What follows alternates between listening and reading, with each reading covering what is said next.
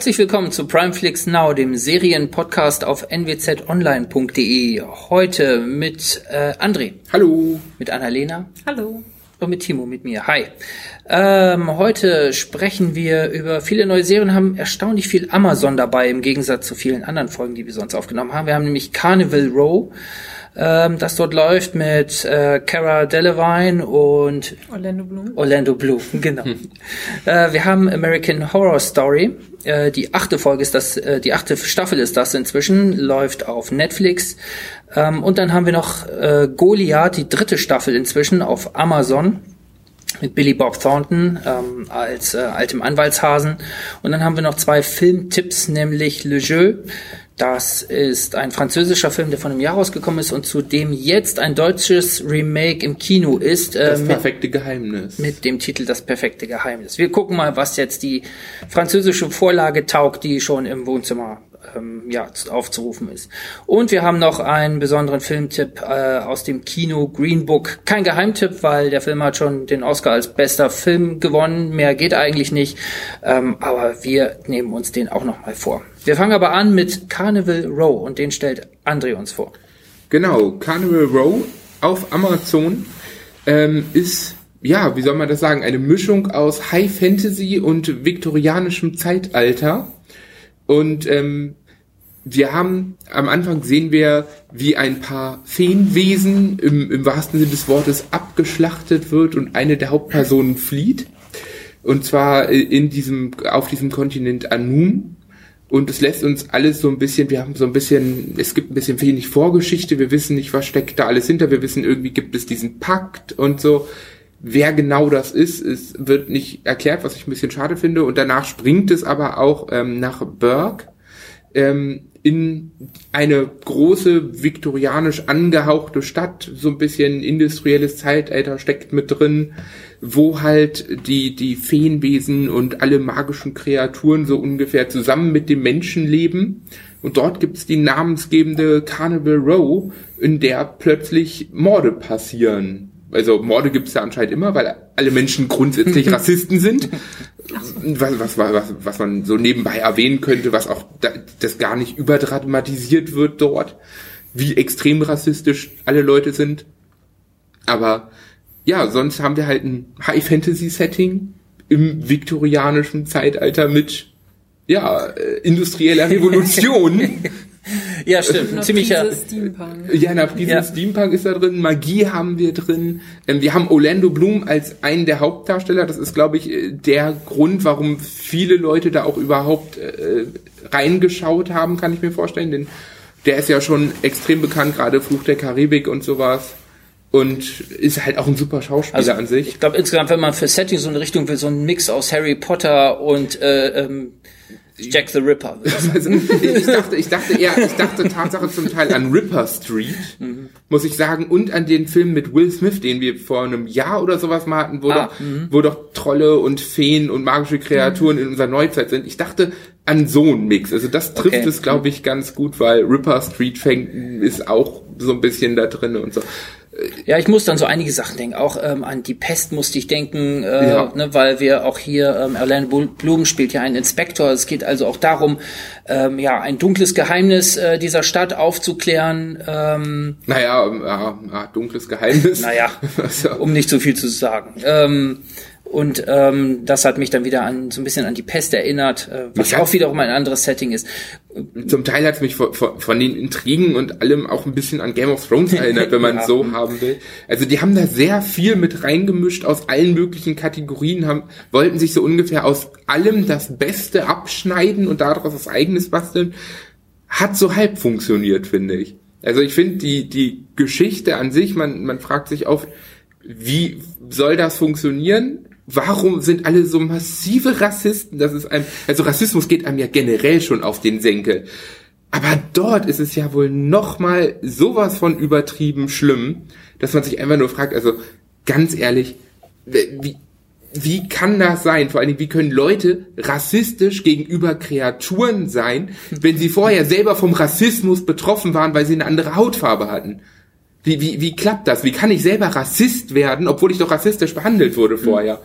Das ist doch einfach nur. Soweit habe ich ehrlich gesagt gar nicht gedacht bei der Geschichte. Also ich habe es auch ganz gern geguckt, die, die ersten, äh, die ersten Folgen. Ähm, mir fiel da schon leicht dran zu bleiben, weil, wie du sagst, es ist eine spannende Geschichte mit ähm, interessanten Hauptdarstellern. Ja. Das ist eigentlich ganz, ganz das, schön das gemacht. Man, und die Welt ist toll Auch die Welt zieht einen rein, das stimmt. Ähm, ich fand es am Anfang aber auch es hat für mich ein bisschen Trash-Appeal gehabt. Gerade ja. dieser, äh, diese Einstiegssequenz mit dieser, mit dieser Flucht und dieser, ja, Schlachtszene weißt du, dort am Anfang. Das ist echt schlecht getrickst, Das erinnert mich eins zu eins an Star Trek an den einen Film. Da hatten sie es doch auch in dem roten Wald. Da laufen sie doch auch weg, dann springen sie so runter die Klippe. Gut, dann kommt Ach anstatt so, ein ja. Schiff die, mhm. die Enterprise hoch. Aber da war halt ein Schiff da, ne? Mhm. Ist ja auch ein Schiff. Also, Jedenfalls fand ich das am, am Anfang fand ich es wegen der wegen der Tricks und wegen der Technik schon dachte ich schon, naja, das ist eher das Trash. Ist das nicht ist besonders nicht, gut gemacht. Das ist nicht, nicht. Das ist nicht äh, Kinoniveau, was wir da sehen. Aber dann habe ich eben auch schnell, dann hängt die Latte nicht so hoch bei dieser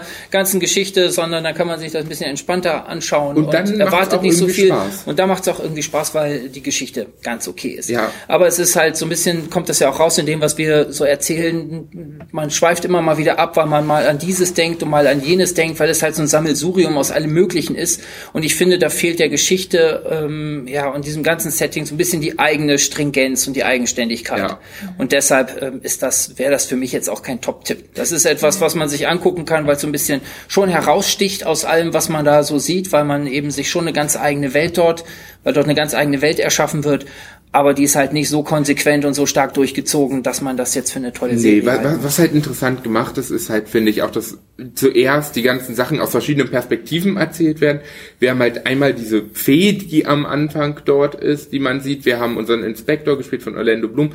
Wir haben ähm, die Königsfamilie, die direkt, oder die, die Kaiserfamilie oder Kanzlerfamilie, Entschuldigung, Kanzlerfamilie, die dann noch mit reinkommt. Und dann haben wir halt noch so, so ein Geschwisterpaar, was in so einem reichen Viertel dort in der Stadt wohnt. Und es sind halt alles unterschiedliche Geschichten, die nach und nach erzählt werden und irgendwann gehen diese Stränge zusammen und alles verbindet sich zu einer großen Geschichte.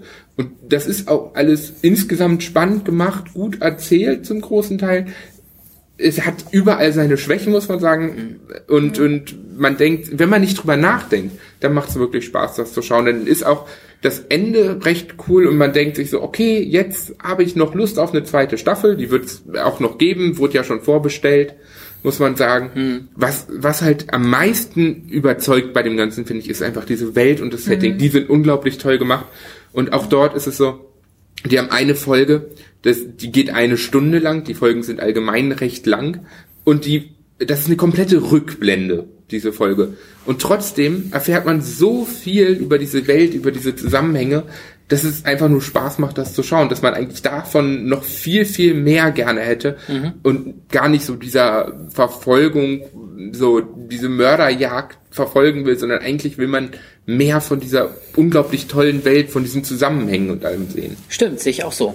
Was man aber, wenn man Trailer und äh, ja, Plakatierung äh, sieht, äh, vielleicht eher denkt, ist, ähm, hat man da nicht ein tolles Traumpaar eigentlich gefunden mit Orlando Bloom und äh, Cara Delevingne? Ja, wobei da gibt's ja viele, die auch sagen, sie hat nicht besonders gut geschauspielert in dem Ganzen. Mhm. Ich weiß nicht, ich, ich finde sie jetzt da auch nicht so herausragend. Es ist nicht schlecht, aber ich finde die beide nicht so doll. In dem, ja. in die, jetzt in dieser Serie. Ich habe sie schon. So ich habe ähm, an dem weiß ich gar nicht so viele toll, an so viele tolle Filme erinnere ich mich mit dem auch nicht. Also den nimmt man. der ist halt da. Man, der ist halt da. ähm, bei ihr habe ich schon ein paar schöne Filme gesehen. Also ich fand sie in Valerian. Da war sie super. Fand ich, fand ich die toll besetzt. Da hat sie einfach total toll reingepasst. Und hier versucht sie jetzt, glaube ich, auch so ein bisschen mehr zu Schauspielern einfach und ein bisschen mehr zu zeigen, weil es ja auch eine dramatische Rolle irgendwo ist. Ähm, und da habe ich mir hier und da gedacht, na, da passt doch noch nicht so ganz.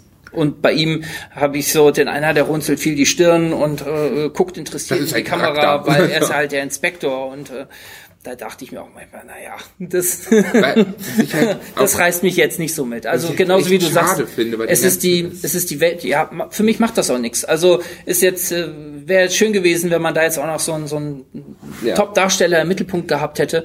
Aber für mich ist das halt eine von ganz vielen Schwächen, die nicht so schlimm sind, weil man guckt Insgesamt. Den, man folgt den beiden trotzdem ganz gerne und guckt sich die ganz gerne an. Ähm, und genauso ist das mit der ganzen Serie. Und über Schwächen guckt man dann hier und da auch schon mal hinweg. Aber Finde ich ähm, auch. Also ich finde, also für mich war es jetzt nichts, was mich jetzt es geärgert hat. Must-have, aber Es ist kein Must-have, es ist schön genau. zu sehen. Ja. Ne, auch wenn man sich in vielen Stellen denkt, okay, ich weiß schon genau, was als nächstes kommt und ich weiß schon, wie es zusammenhängt. Ja, Man kann mal aufs Handy gucken zwischendurch. Ja, eindeutig. eindeutig, ja. Ne, aber Oha. insgesamt kann man sagen, man, also man, man sollte mal reinschauen, allein wegen der Welt, weil, weil die ist halt Ja. echt toll. Und da könnte ich mir viel, viel mehr mit vorstellen. Ja. Ne? Und ich hoffe, dass das in der zweiten Staffel dann auch nochmal deutlich rauskommt, weil gerade das Ende der ersten Staffel bietet unglaublich viel Potenzial für eine zweite. Und da hoffe ich, dass sie dann in Anführungsstrichen wieder den Game of Thrones Weg gehen und die Stories wieder auseinanderdröseln und mehr von der Welt zeigen, weil die Leute alle an verschiedenen Orten sind.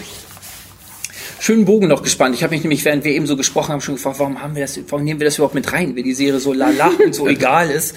Ähm, finden wir ganz nett, muss man aber nicht gucken. Aber äh, das stimmt, Ja. die Stärken, äh, äh, die diese Welt hat, die, Die geben das schon her. einfach. Genau, die überwiegen und das ist deshalb schon ein Tipp auch, da mal reinzuschauen Ja. und auch eine Hoffnung, wie du sagst, Genau, dass man dann in der nächsten Staffel. Staffel.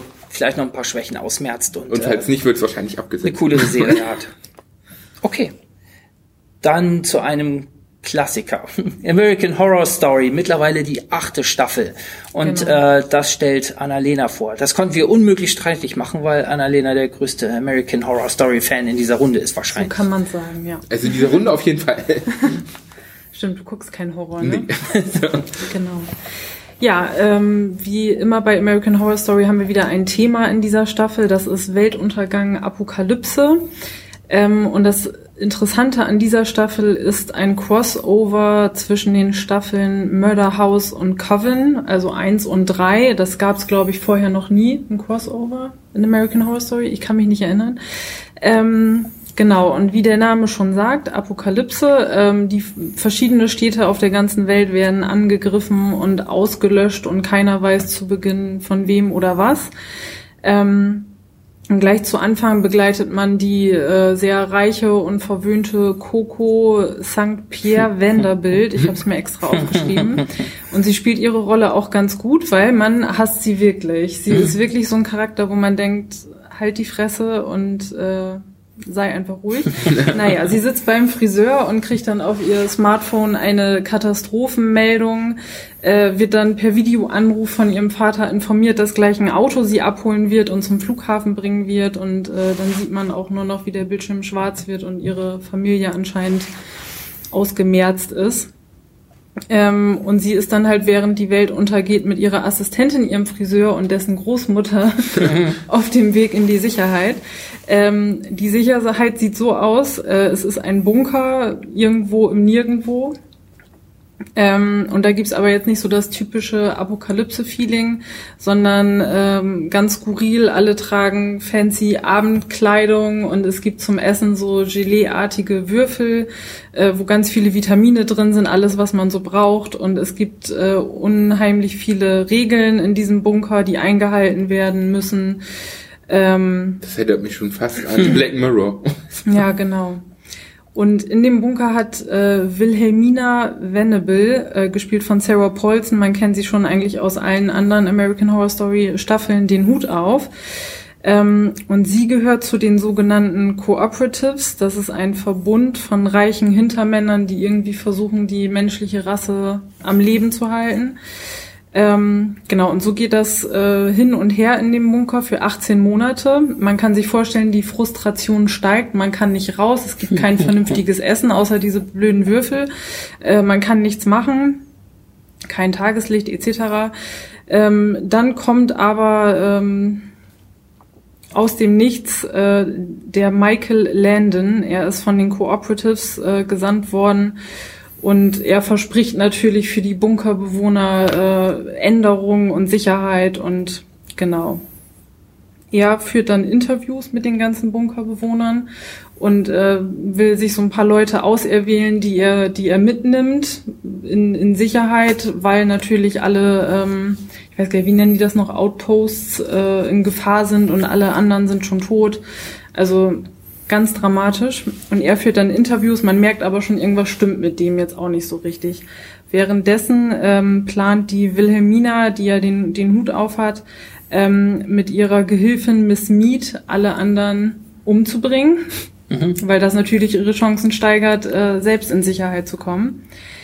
Ähm, ich glaube, hier breche ich jetzt mal so ein bisschen ab, bevor ich wirklich alles verrate. Ähm, zum Schluss bleiben jetzt nicht mehr so viele über in dem Bunker, aber natürlich dieser Michael äh, Langdon. Ähm, und dann sieht man auch schnell äh, ganz viele bekannte Gesichter aus der ersten und der, der dritten Staffel wieder, unter anderem die, die Hexen Cordelia ähm, und Madison ähm, die dann in den Bunker kommen und andere Hexen wieder zum Leben erwecken. Und wenn ich das jetzt so sage, es klingt total absurd, aber äh, so man, ist es auch. Naja, man, was man vielleicht verraten darf, ist, ähm, dass die Ebene, die du gerade erklärt hast, nur eine kleine ist in genau, der ganzen aber trotzdem so die ersten drei, vier Folgen einnimmt ja, also, von den zehn Folgen. wer jetzt sagt, so ein oller Bunker ist ja. mir zu eng, äh, die Geschichte geht weit darüber hinaus, genau. ähm, relativ bald. Es und, wird sich ähm, dann irgendwann so entwickeln, dass es mhm. einen Krieg zwischen Hexen und Warlords Warlocks äh, gibt. Und alles hat irgendwie mit diesem Michael Landon zu tun. Und man wird auch noch erfahren, was der Michael äh, Langdon mit dem Mörderhaus zu tun hat. Ja, also es gibt dann, ja, man geht wieder zurück in diese beiden in Figuren und auch Zusammenhänge dieser beiden Staffeln, der ersten und der dritten.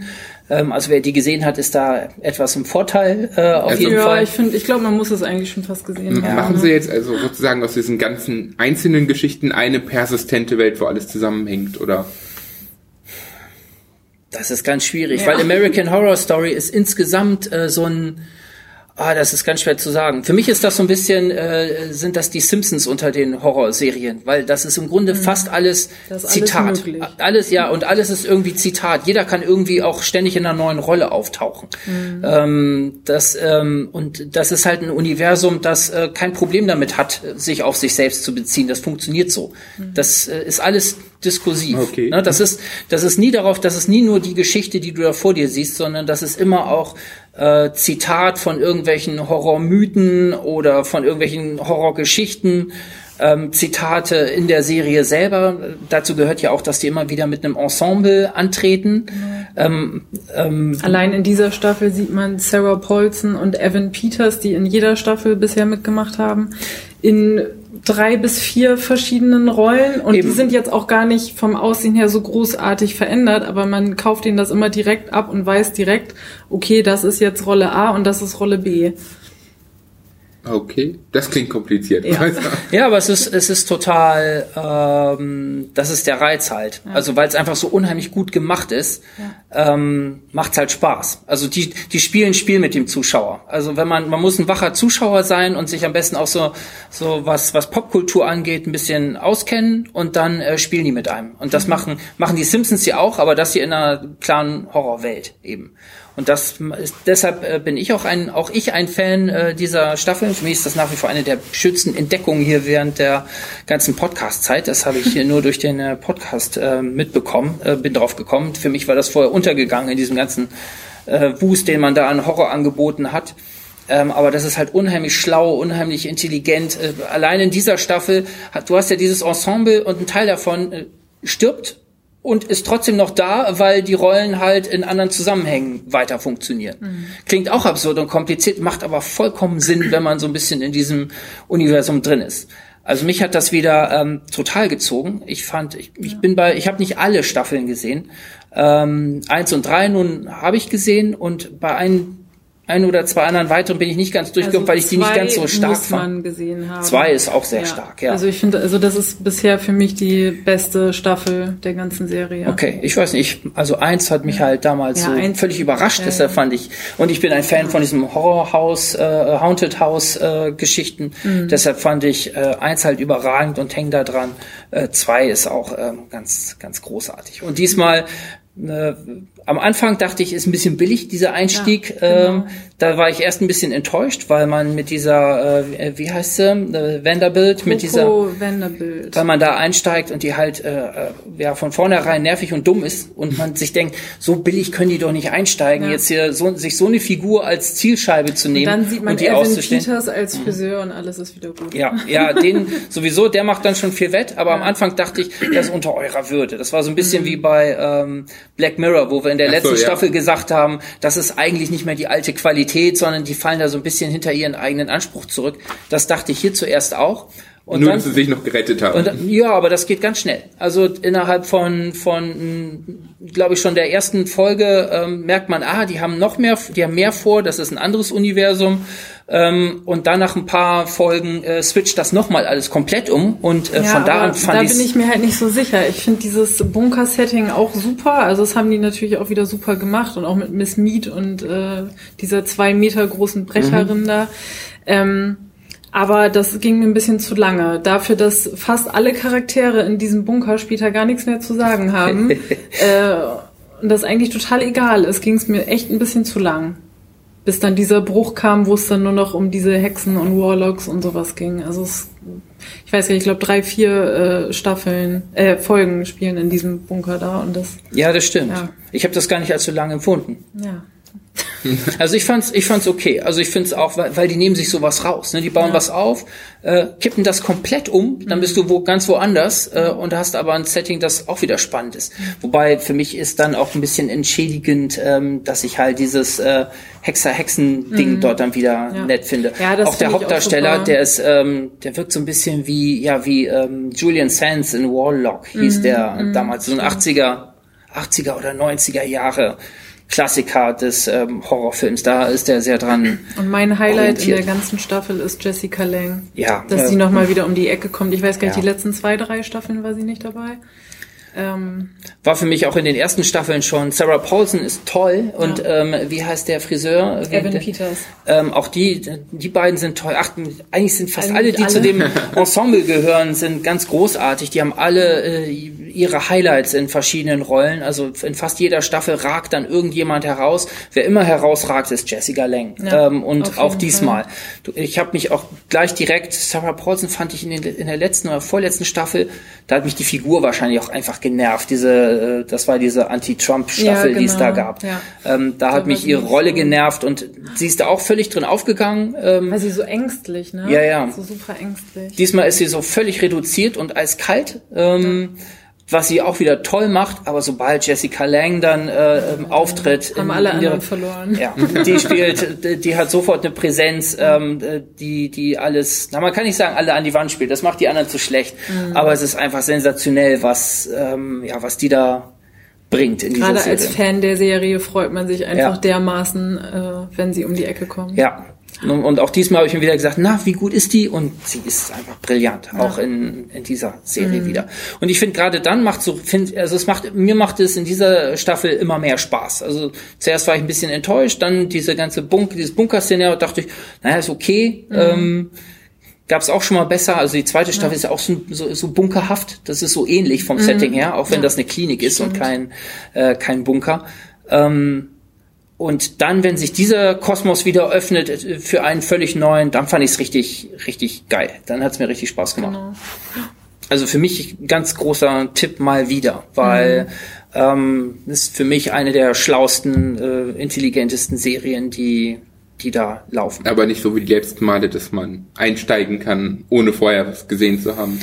Eigentlich bei, eigentlich kann man bei ja, das, hat, das hattet ihr immer so gesagt. einsteigen, außer jetzt bei dieser würde ich genau, sagen. Genau, deswegen ja. sage ich.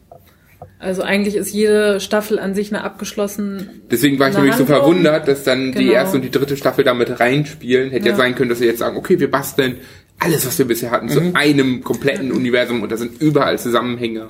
Nee, nee, äh, nee, das mag sein. Vielleicht äh, sehe ich das nur nicht alles, weiß ich nicht.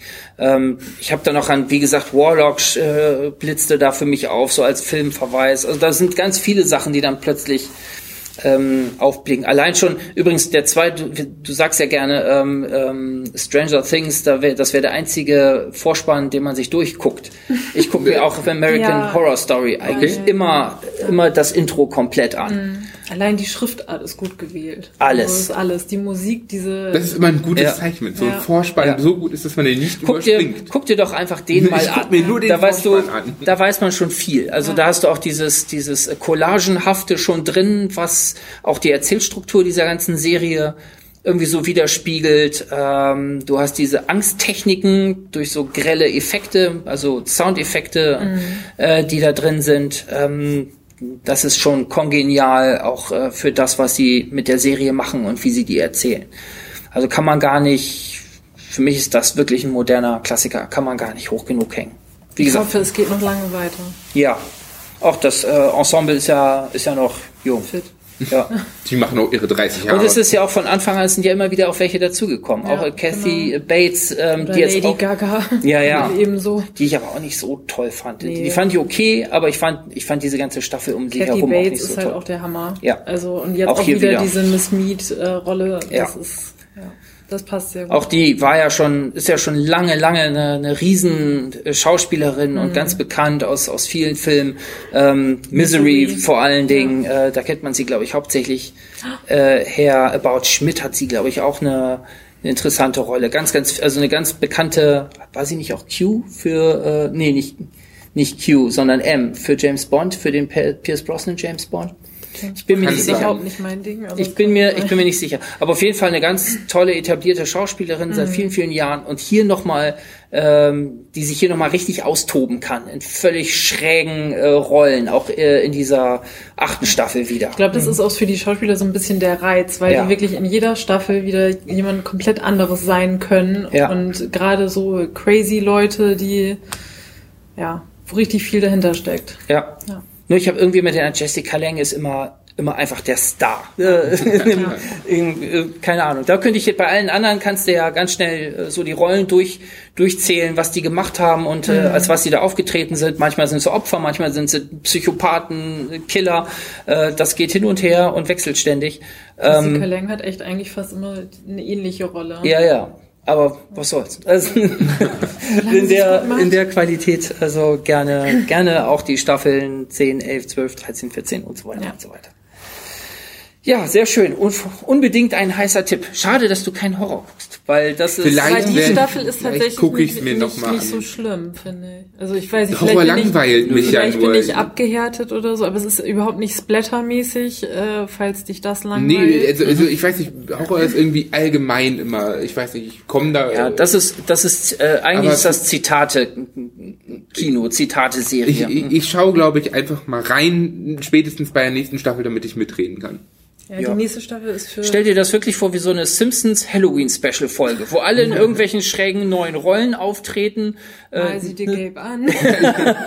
und dann dann Stell einfach den Fernseher um, dann passt das. genau. nur mit Realfiguren halt und nicht ganz so so witzig und comedyhaft gemacht. Aber ähm, für mich ist das äh, wie wie diese ja wie so eine Halloween Folge der Simpsons, wo die bekannten Rollen immer wieder neue neuen Settings auftreten und äh, irgendwelche klassischen Horrorgeschichten nachspielen und ineinander verweben und mixen und das macht einen Riesenspaß. Okay, ein heißer Tipp. Genau. Läuft auf Netflix. Zehn Folgen diesmal sogar, glaube ich. Mhm, ich glaube auch. 45 Minuten. Dann kommen wir zu einer weiteren Serie, die auf Amazon läuft ähm, und in der dritten Staffel ist, nämlich Goliath 3. Und äh, ja, den stelle ich vor. Wir haben schon beide Staffeln hier besprochen. Äh, Die kurz. ersten habe ich ja auch noch geguckt, aber jetzt bei der dritten kam ich nicht mehr Ähm, es geht also, äh, es geht um ähm, Bobby McBride. Äh, das ist ein Anwalt, der in der ersten Staffel eigentlich am Boden war, ein Säufer, ähm, der nichts mehr auf die Reihe gekriegt hat. Ähm, vorher ein gefeierter, genialer Anwalt, aber wie gesagt gestürzt. Ähm, wir haben ihn da dann kennengelernt als jemand, der dann wieder auf die Füße kommt. Äh, naja, uraltes, eigentlich ein uraltes äh, Story-Setting. Ähm, der besoffene Anwalt, der nochmal zur Höchstform aufläuft, das gibt's von Anatomie eines Mordes, The Verdict, äh, kann man Überall. zwei Handvoll Filme aufzeigen aus den ganzen vergangenen Jahrzehnten. Aber was soll's, ist ein schönes Setting, äh, das auch mir sehr sympathisch ist. Die erste Staffel, damit konnte ich noch nicht so viel anfangen. Zweite habe ich hier hochgelobt, fand ich absolut genial, habe ich mit äh, Tarantinos, ähm, äh, wie heißt der dritte Film doch gleich? Jackie Brown verglichen, so vom, von der Stimmung her. Jetzt also die dritte Staffel. Ähm, diesmal spielt es, ja, ist ein Landwirtschaftsthema, ein Landwirtschaftssetting. Mhm. Es spielt in der kalifornischen äh, Wüste, Wasser ist rar.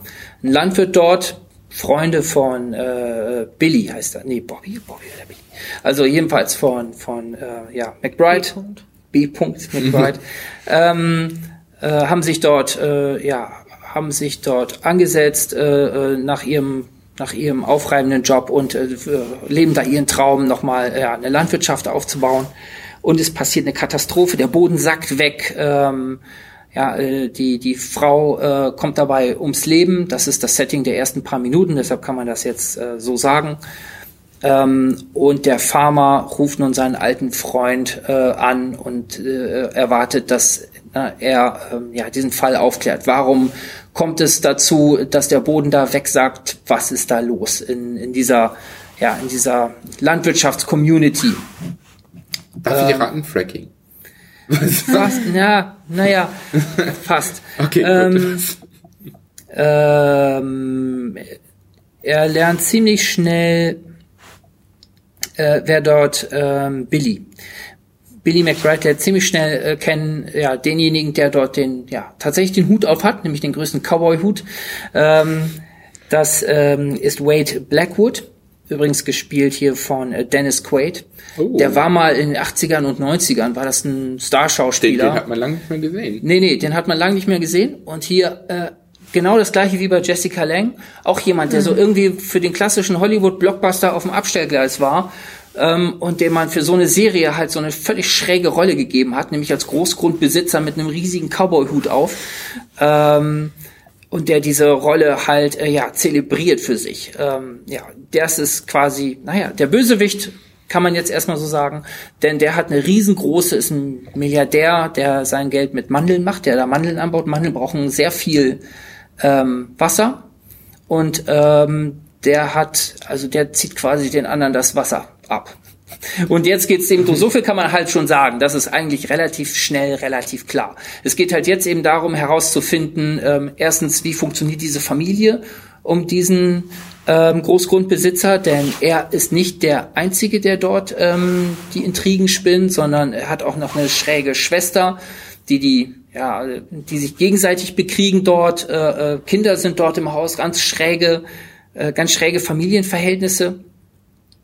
Äh, das heißt, die bekriegen sich untereinander. Dann gibt's noch ein Casino, ähm, äh, in dem ein, ja, auch fast schon klischeehaft, ein, Indianer angestellt ist, äh, der dort auch irgendwie mit reinwirkt und in diese Familienverhältnisse integriert ist. Ja, und Billy stößt dort halt rein, ähm, äh, vertritt, muss erstmal auch die anderen Farmer dort äh, dazu kriegen, dass die sich gegen diesen Blackwood äh, stellen, weil natürlich alle mit ihren Jobs irgendwo zu Blackwood gehören und sich nicht mit dem anlegen wollen. Ähm, naja, und das ist halt so der Battle über diese, über diese ganze Serie hinweg. Klingt ziemlich standardmäßig. Also das Thema finde ich eigentlich ist ganz interessant. Äh, Dürre, Wasser, äh, äh, äh, dort in Kalifornien, das Setting. Was es halt wieder zu so einem Spaß macht, ähm, ist ähm, dieses Zitathafte, was auch hier ist. Ich habe es beim letzten Mal ja schon mit Tarantino verglichen. Ich fand die zweite Staffel war wirklich hochklassig in jeder Hinsicht. Hier fängt so ein bisschen an, hier fängt es ein bisschen trashig an. Also gerade diese ersten Effekte fand ich eher lächerlich und dachte mir, auf welches Niveau sind die denn runtergekommen? Das haben wir ja schon ein paar Mal äh, gehört. Mhm. Die sind haben tatsächlich locker gelassen. Also die ganze Serie ist nicht mehr so stringent und spannend und äh, äh, thrillerhaft und äh, beim letzten Mal war es auch wirklich waren behaarte Gewaltszenen dabei in der zweiten Staffel. Das hier ist teilweise echt äh, Comedy wie von den Coens. Ich fand, ich fand die zweite Staffel hatte schon viel von Tarantino und von den Coens. Diesmal würde ich ganz klar sagen, das ist Coen, äh, die Coen-Brüder. Ich musste oft an, äh, an Szenen aus ähm, Big Lebowski denken, wo du völlig krasse Wechsel hast von einer realen Szene in, in so eine absurde Drogenfantasie plötzlich. Ähm, Gerade auch da geht ähm, äh, ähm, Dennis Quaid nochmal völlig auf. Ähm, Moment. Genau, Dennis Quaid. Ich habe kurz, ich habe ihn ja nicht mit Randy Quaid verwechselt, ne? aber nee, es ist Dennis Quaid.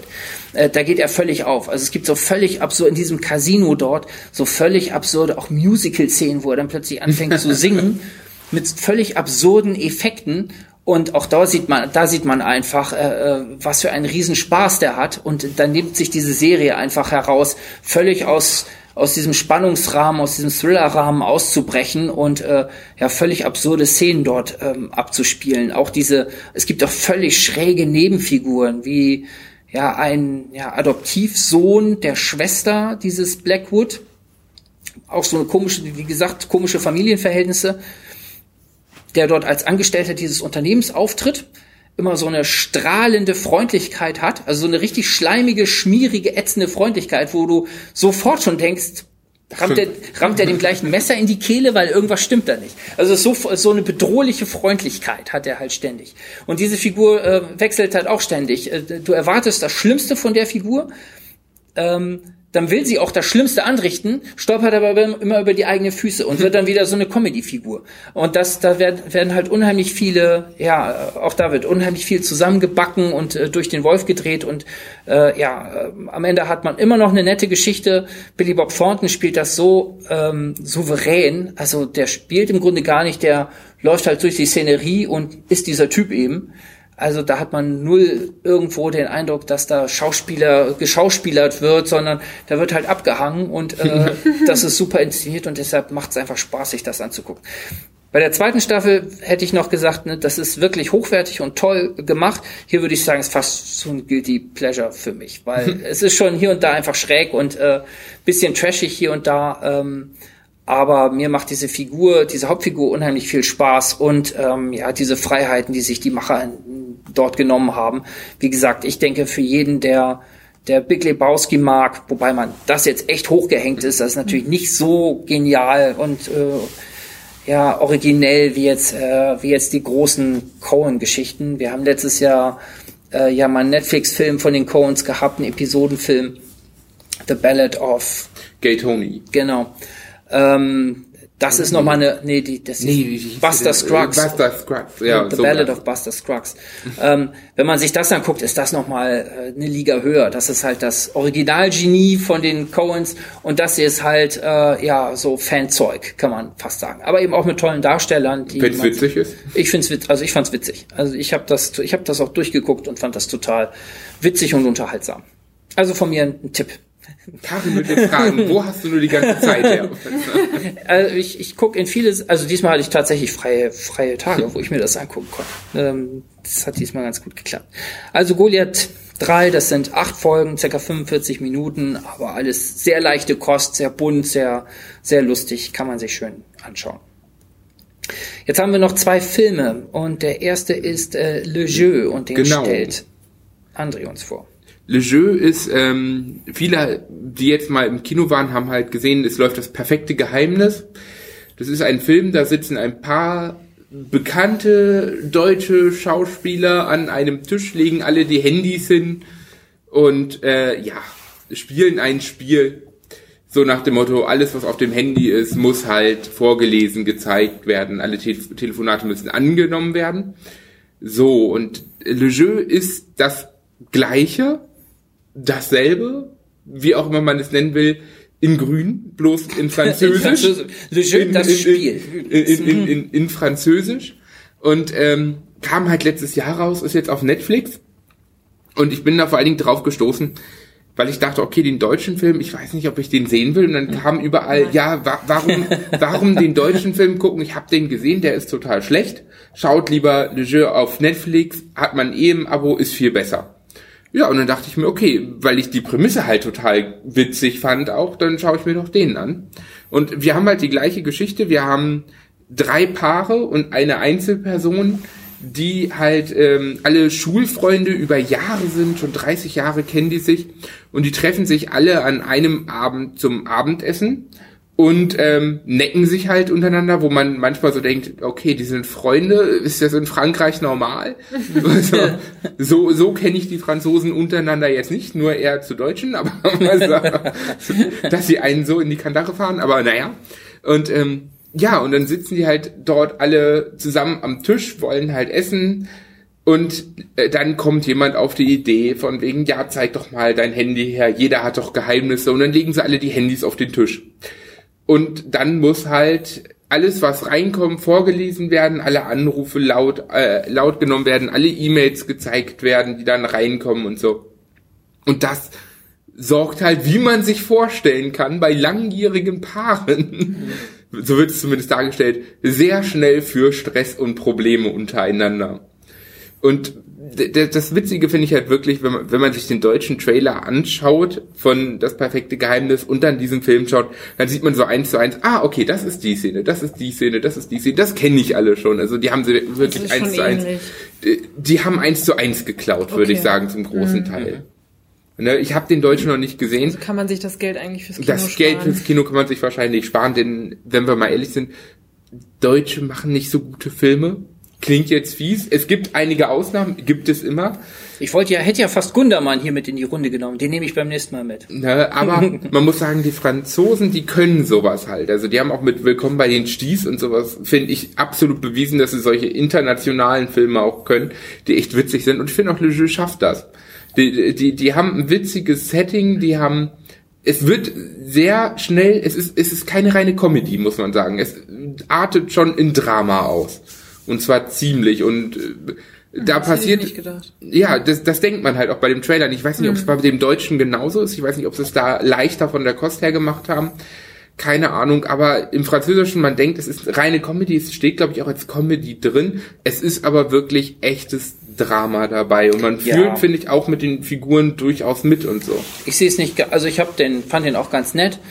Ich würde jetzt nicht so einen Abstand zum, zum deutschen Film konstruieren. Erstens weiß ich nicht, ob der tatsächlich schlecht ist und zweitens finde ich jetzt den französischen nicht so auch nicht überragend. Ich also finde das, ich finde das Drama auch nicht, nicht klar. Ja, das, der ist nett zu gucken, aber gerade ja. weil du sagst, es ist echtes Drama, äh, also ich finde fand schon, ich gar nicht. Das, also weil, es ist mehr Drama, als ich mitgerechnet hätte. Ich hätte wirklich ja, mit, mehr mit einer lockeren Gesellschaftskomödie gerechnet, so wie es halt in dem deutschen Trailern halt auch symbolisiert wird. So, wenn die da halt mit dem Smartphone stehen, gerade das Foto, das Gruppenfoto machen wollen, dann kommt halt eine SMS rein, willst du ficken. Ne? Und dann so, ja. hm, okay, ja, hm, hm, hm. blöd gelaufen ne, und sowas. Und diese Szenen kommen da zum Teil auch vor, aber da ist es nicht mehr, also im ersten Moment lacht man noch, aber was mhm. dahinter steht, ist dann halt schon nicht mehr witzig. Ja. Und da finde ich halt schon, da, da Also ich glaube, der, der Humor ist, ist etwas leichter, als man ihn jetzt aus so einer Einzelszene annehmen würde.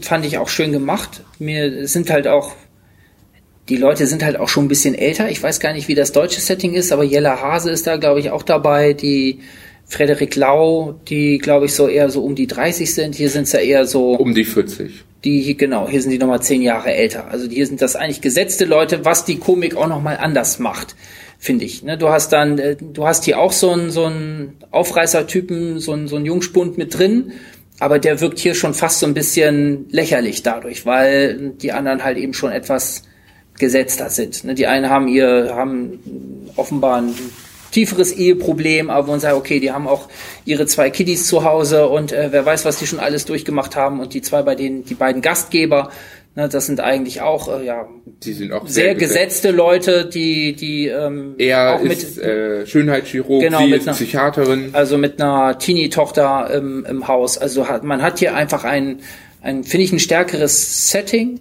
was, was mehr hergibt und wo man mehr Facetten, glaube ich, auch zeigen kann. Und das machen die auch. Ähm, das Drama habe ich mitgenommen und dachte mir, okay, schön, dass man, ähm, dass man das Drama hier ausspielt. Ähm, fand es aber nicht glaubhaft, weil ja diese Ans also vielleicht sind ist ist äh, ich, ich also ich weiß nicht, ob die Ansammlung von von so völlig schrägen und so völlig absurden Nachrichten innerhalb so kurzer Zeit, ob das äh, das ist ja völlig absurd. Also behaupte ich mal für ich habe so, ich hab so ein Experiment noch nicht ausprobiert. Okay. kann sein, dass das absurd ja. ist, kann halt genauso kommen. Ne, deshalb fand ich nicht, fand ich es jetzt für ein Drama halt nicht glaubhaft genug. Ähm, was ich sehr, sehr schön fand dann am Ende ist, dass es nochmal so ein, so ein Switch in so ein, so ein, ja, so ein Kniff in der Story gibt. Ähm, zum Ende hin, äh, der das für mich schön, sehr schön aufgelöst hat, ja. den man jetzt nicht äh, verraten darf. Es ist so ein, so ein Kunstgriff einfach. Und da dachte ich mir, ah, das, hebt das alles auf die, diese ganze Geschichte, dieses ganze Experiment, was es ja ist, ähm, auch formal nochmal auf eine schöne Ebene. Also ich finde gerade den Abschluss, ich dachte so bis zur Mitte, dachte ich, ja, ist ein netter Film, den man sich mal angucken kann, ist ohnehin nur anderthalb Stunden lang. Ähm, äh, das lohnt sich, ähm, ja, ist unterhaltsam und ein bisschen Drama dabei.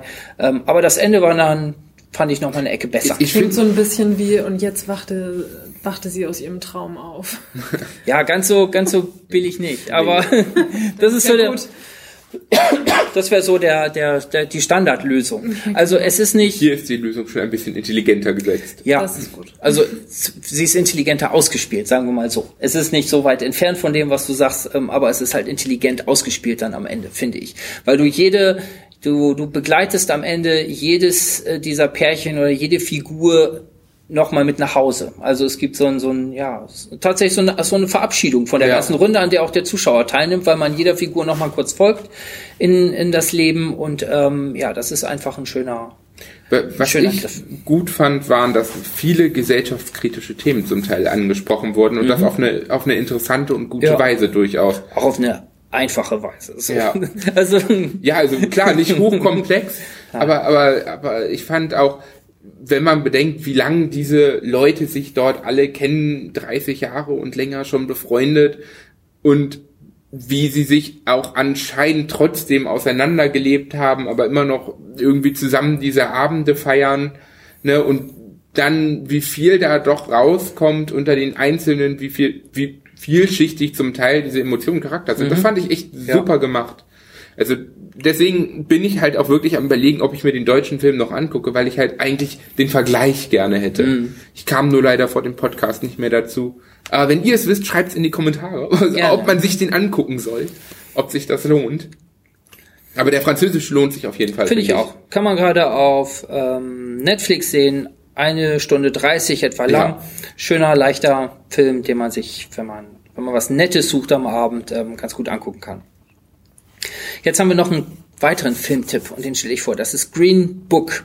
Ähm, deutscher Zusatztitel, eine besondere Freundschaft. Mhm. Ähm, kein Geheimtipp, hat im nicht so nicht so prall. Ja, der Zusatztitel, wie das meistens bei brauchen in, Deutschen, ja. in Deutschland immer Zusatztitel, ja. sonst wissen die Leute nicht, worum es geht. Also ein Film, der schon seine äh, äh, ja schon seine Preise eingesammelt hat, Oscar als bester Film gewonnen, noch zwei weitere Oscars, Originaldrehbuch und äh, Nebendarsteller eingeheimst ähm, und äh, der ist jetzt frei auf Netflix zu sehen. Worum geht es da? Ähm, das ist ein Setting, das uns also eine Geschichte, die uns in die 60er Jahre zurückführt, als ähm, ja ähm, der Rassenhass in den USA ähm, ja noch viel stärker ähm, als er jetzt ist. Genau. also, immer noch da ist, aber genau. früher war er noch schlimmer. Ähm, also da in eine dunkle Zeit ähm, zurück. Ähm, die Hauptfigur, oder es gibt eigentlich zwei Hauptfiguren, denn wie der deutsche Titel uns ja schon verrät, geht es um eine Freundschaft, Zum nämlich geht, es um, geht es um den Musiker Don Shirley. Das ist ein äh, schwarzer Pianist, der ähm, ja ein hochbegabter, ein hochbegabter Künstler eigentlich ist und eigentlich gern Klassik und Chopin spielen wollte, aber dadurch, dass er eben äh, schwarz ist, auf den Jazzpianisten und den, den ja, Soul-Pianisten festgenagelt wurde und mit seinem Quartett nun als ja so als ja, Zirkuspferd durchs Land tourt. Ne, ist überall hoch anerkannt, weil natürlich äh, die Elite ähm, ja, äh, das einschätzen kann, aber die es weiße Elite. die weiße Elite, genau. Aber es hat immer auch so ein bisschen was was vorführhaftes und was Zirkuspferdhaftes, wenn er dann dort auftritt. Und vor allen Dingen diese Tour, die er nun vorhat, äh, die will er in die in die Südstaaten machen. Das heißt, er hat es dann nicht mehr mit Ab der mit, mit den quasi aufgeklärten äh, äh, Ostküstlern zu tun, sondern ähm, er will in die Südstaaten und dort äh, auftreten. Und dafür sucht er einen, ja, einen Manager, Tourguide, äh, ich Fahrer. weiß gar nicht, einen Fahrer. Eigentlich Fahrer. Aber einer halt, der sich um Probleme kümmert. Und da kommt er auf Tony Lip. Das ist einer, ja, der, ähm, tja, so ein Bauernschlauer, äh, wie soll man sagen, so ein, so ein, so ein Tümpel. Hm? Tümpel. Tümpel? Wie sagt man? Ich weiß nicht, Tölpel? was... Tölpel. Tölpel. okay, gut. Weil bei Tümpel ist das mit den Fröschen. Ich war gerade überlegen, was du meinen könntest. Das ist eigentlich so ein, so ein Normalo, so ein, so ein Bauernschlauer. Das ist so ein Homer Simpson-Typ eigentlich. Viel Das- am Fluchen. viel am Fluchen, genau. Ähm, Der italienische Homer Simpson. wenn es nicht, wenn es mit mit wenn es verbal nicht weitergeht, dann ähm, haut er einem halt ähm, auf die Schnauze oder ähm, ja trickst sich sonst irgendwie durch.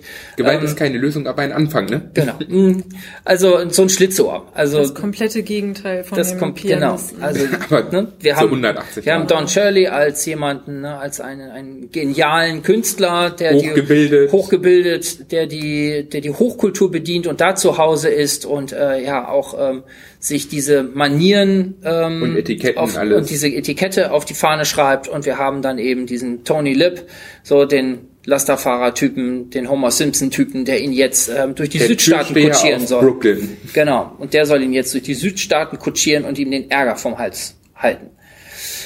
Ja, das wird natürlich, äh, ja, natürlich gibt es äh, immer wieder Probleme äh, bei den Auftritten dort ähm, und die beiden ja müssen sich, wie das bei solchen Filmen ist, vor allem ja, wenn es so ein Roadmovie ist, wenn die zusammen im Auto sitzen, müssen sich halt irgendwie müssen miteinander klarkommen und mit dem anderen und jeder lernt jetzt hier vom anderen erstens äh, den Charakter kennen und die Person kennen und äh, ja, die entwickeln sich aneinander dann eben auch weiter. Da kann man jetzt gar nicht so richtig sollte man vielleicht gar nicht so richtig ins Detail gehen, weil da nimmt man dann äh, ja, Was man aber sagen schöne sollte, Filmszenen ist, vorweg. glaube ich, dass das Ganze halt auf realen Begebenheiten basiert. Ja, das ist wirklich so passiert. richtig, mhm. Ne? Und ähm, da, da waren ja auch der, der Junge von, der Sohn von Tony Lip, der hat äh, ja auch da noch Ja. mit dran gearbeitet an dem Ganzen. Ja. Und der, dass der Titel halt, dieses Green Book, das ist halt dieses Buch, wo dann damals drin stand, wo man als Schwarzer übernachten kann in den Südstaaten. Und da mussten sie sich halt Mhm. Ja. für diese Tour dran halten. Ja, Das sind so, glaube ich, zwei ganz, ganz wichtige Informationen, die man noch dazugeben abs muss. absolut, klar. Nee, das sind wichtige, wichtige Rahmendaten. André, erzähl du doch erstmal, was du, weil du hast ja, du hast Ich- den Film vorgeschlagen, du genau. warst sehr begeistert, dass du den gesehen Übrigens nicht als einziger. Ich habe von ganz vielen, von mehreren Leuten gehört, die den jetzt auf Netflix gesehen haben und äh, mich drauf angehauen haben. Guck dir unbedingt Green Book an, das ist ein ganz toller Film. Ähm, erzähl du doch mal, erstmal, Also erstmal du den gesehen hast. liebe, liebe ich ja diese Zeitepoche, muss ich sagen, in den 60er Jahren. Ich finde, es ist eine unglaublich faszinierende Zeit in Amerika. Ich finde auch, die, diese Rassendiskriminierung damals ist ein unglaublich interessantes Thema. Und ähm, ich muss halt auch sagen, ich habe halt von dem Film vor allen Dingen durch die Oscars erfahren und dann kam der halt auf Netflix. Und dann habe ich gesehen, okay, der ist raus. Und ich dachte mir, okay, der hat bester Film, der, der hat den Oscar für den besten Film bekommen, den musst du einfach schauen. Und ich war absolut begeistert. Ich, ich fand diese Grundstimmung toll. Ich, ja, es ist halt theoretisch, wer, wer ziemlich beste Freunde das Original kennt. Das ist es, das ist es halt einfach so in real nochmal. Und ich finde, es kommt so toll rüber. Es ist eine unglaublich tolle Geschichte. Es ist eine emotionale Geschichte. Er ist super gedreht. Er ist unglaublich gut geschauspielert.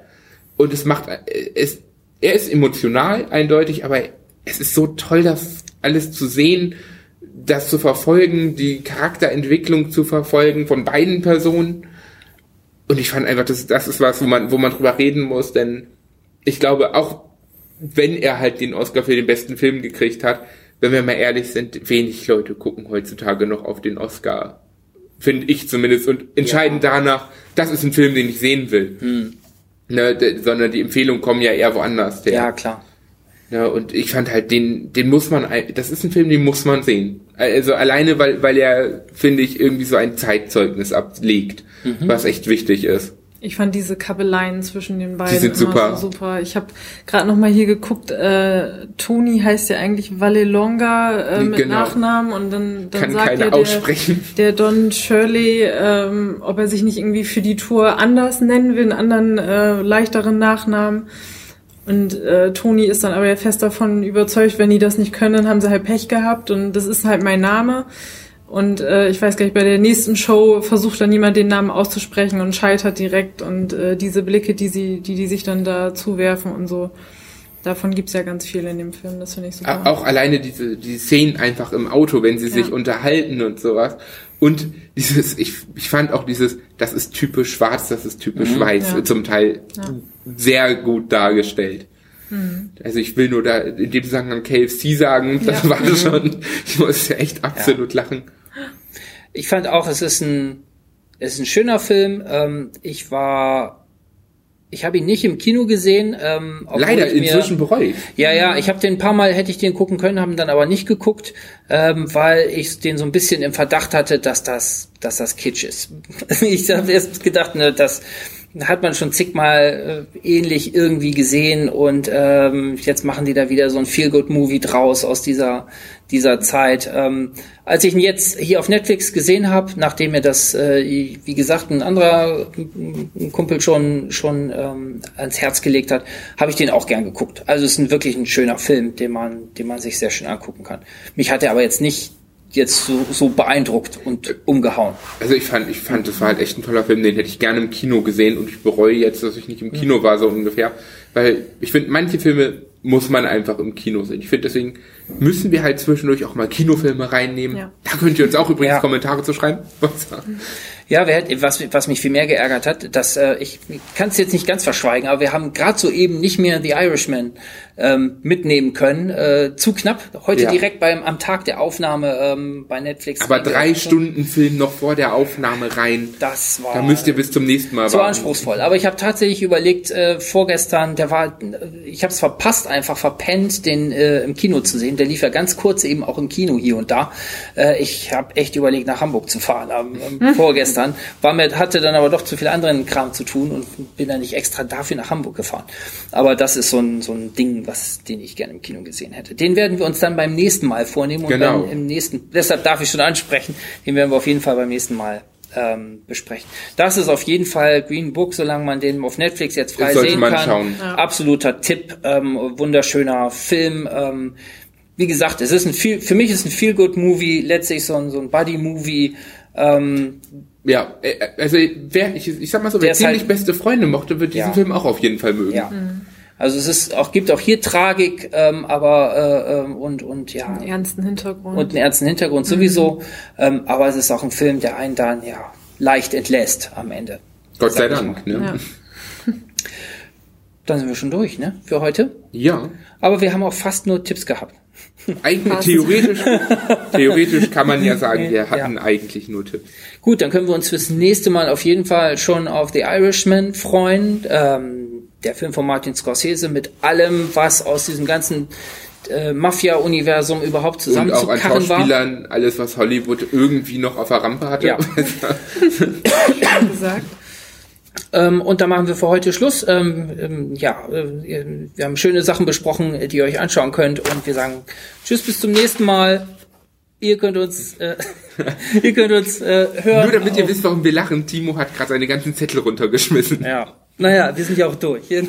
Die, Verabschied die Verabschiedung kriege ich noch hin.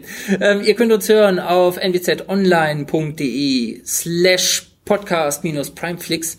Ähm, ihr könnt uns äh, hören auf ähm, bei iTunes natürlich. Ähm, ihr könnt uns hören bei podcaster.de. Ihr könnt uns hören auf radio.de, auf Spotify, ganz wichtig, ähm, bei Stitcher. Und ich denke, das war's. Ja, das war's. okay, bis zum nächsten Mal. Ciao. Tschüss.